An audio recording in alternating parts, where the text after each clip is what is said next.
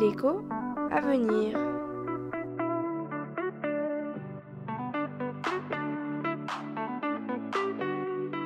J'aimerais savoir, qu'est-ce que la masse monétaire?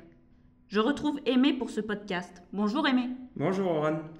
Lors d'un précédent podcast, on parlait des formes et fonctions de la monnaie.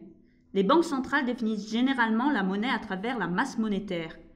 Tu voudrais bien développer sur ce qu'est la masse monétaire, Aimé? Bien sûr Oran. La masse monétaire permet de mesurer la quantité de monnaie d'une économie.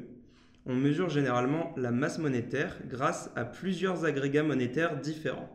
Grosso modo, et sans trop entrer dans les détails, il y a premièrement l'agrégat M0 qui est composé des pièces et des billets en circulation.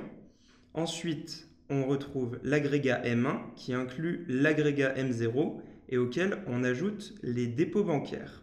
Ensuite vient l'agrégat M2 qui comporte l'agrégat M1 ainsi que l'épargne disponible à très court terme.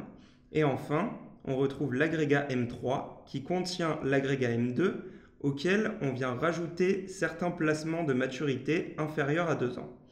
Ces agrégats sont donc de plus en plus gros et de moins en moins liquides. Mais c'est bizarre, car on mélange un peu de la monnaie liquide avec de l'épargne qui est censée être figée dans le temps. Tu as raison, Oran, mais il y a une explication à tout cela. La plupart des systèmes monétaires sont basés sur de la monnaie-dette. Comme nous le verrons dans un podcast sur le système bancaire, plus il y a de dette dans l'économie et plus il y a de monnaie en circulation.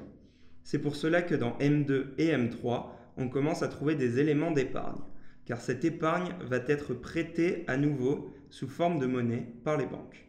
Donc il faut en tenir compte pour bien appréhender la masse de monnaie en circulation. En gros, tu es en train de nous expliquer qu'il ne suffit pas de compter les billets de banque, mais de regarder combien de fois ils ont été utilisés. Tout à fait. Et c'est pour cela qu'on étend la définition des agrégats monétaires à des formes d'épargne moins liquides.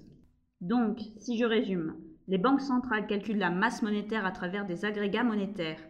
Ils permettent de mesurer la quantité de monnaie dans un système monétaire. Je te propose d'approfondir cela dans les prochains podcasts décrivant le système bancaire.